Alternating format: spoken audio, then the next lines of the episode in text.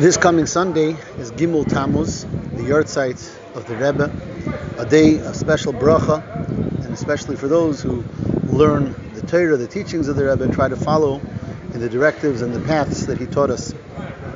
So let me share a short idea from the Rebbe on this week's Parsha that I really believe also um, is a beautiful uh, example of the way the Rebbe would always find the goodness in every person and in every act that the person does, even if perhaps the act didn't exactly come out correctly.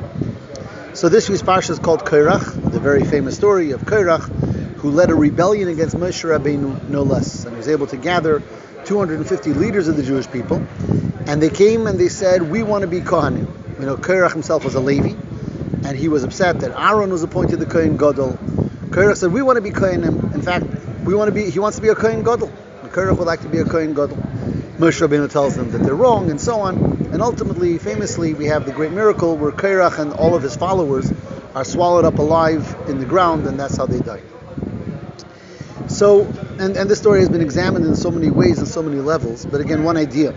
The Rebbe says, what was he really thinking? How do you lead a rebellion against Moshe Rabbeinu? Korach was a wise man, according to all accounts. Um, and not only that, he was able to convince 250 leaders of the Jewish people to join him in this quest, in this rebellion. What did he really want? And didn't he know that he was playing with fire literally? And interesting, the Rebbe notes, that Rashi, commentary on Chumash, brings, he says, when Moshe Rabbeinu talked to uh, Korach, he says, he says, you people want to be a Kohen Gadol, I also want to be a Kohen Gadol. But I can't, because Hashem appointed one Kohen Gadol, Aaron. And here we have, interestingly, Moshe Rabbeinu seems to be participating. He says, I would also love this. Why did he say that? And what does that mean? I would also want to be with Korach and his group.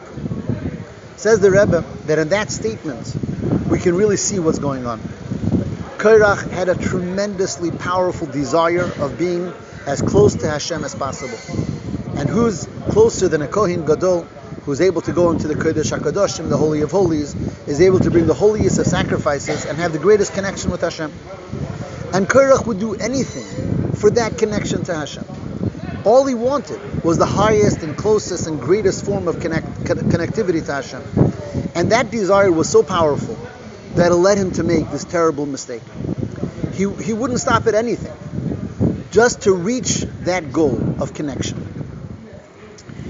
Um, and and even in, with understanding that he's playing with fire and understanding that he might die, and he did, but still, it was worth it for him to try.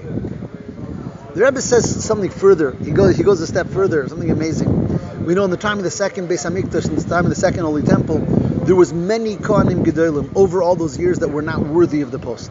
So much so that we're told that when they would go into the Kodesh Hakadoshim to the Holy of Holies on Yom Kippur, many of them, many, many died on that day of Yom Kippur because they weren't worthy for the post. So much so that they would actually tie a rope to the feet of the Kohen Gadol when he went into the Kodesh HaKadoshim, so that in case if he would die, like so many did, they would pull him out. And the question is, so why would they do it? Why would people go into the Kodesh HaKadoshim knowing that they're not really worthy of it, knowing that the previous person and the one before him died? Says the Rebbe, it's the same thing. They had this intense yearning and desire to come so close to Hashem that they were willing to risk anything for it, including their life. So here we have an amazing concept that the intention was a powerfully great one. It led to a mistake because ultimately a person has to know that Hashem gives the rules of who and when and where, and therefore it was a mistake, and therefore they did pay for it with their lives. Nevertheless, what led to it, the intention behind it is a positive one. And therefore, says the Rebbe, Korach is actually an example for us that we too are supposed to work on having the intense desire to connect to Hashem.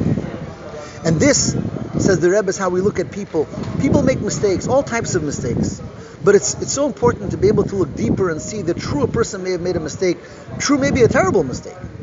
But the intention, the intention so many times comes from a deep and holy and wonderful place. And therefore we can respect that person, we can learn from that person, though they made a mistake, and we also have to learn from that not to make that mistake.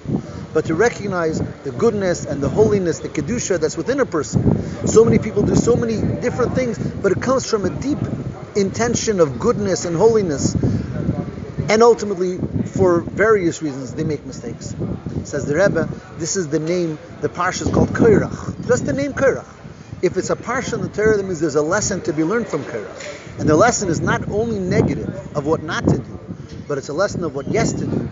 The lesson that a Yid has to learn from Korach, to awaken within ourselves, arouse within ourselves that constant yearning and desire for, clo- for closeness to Hashem, which ultimately can only be accomplished through listening to the to the rules the way Hashem sets it down, the rules in the Torah, which of course was Korach's mistake that he took it one step too far. Of course, how much there's so much to learn from this idea, and perhaps more than anything, that outlook of Ahavas Yisrael, that outlook of, of looking at the goodness of even people who made even terrible mistakes, and understanding that so many times there's something deeper behind it, a good and positive desire and will that led to that, and to be able to learn even from such a type of a person. Have a wonderful Shabbos.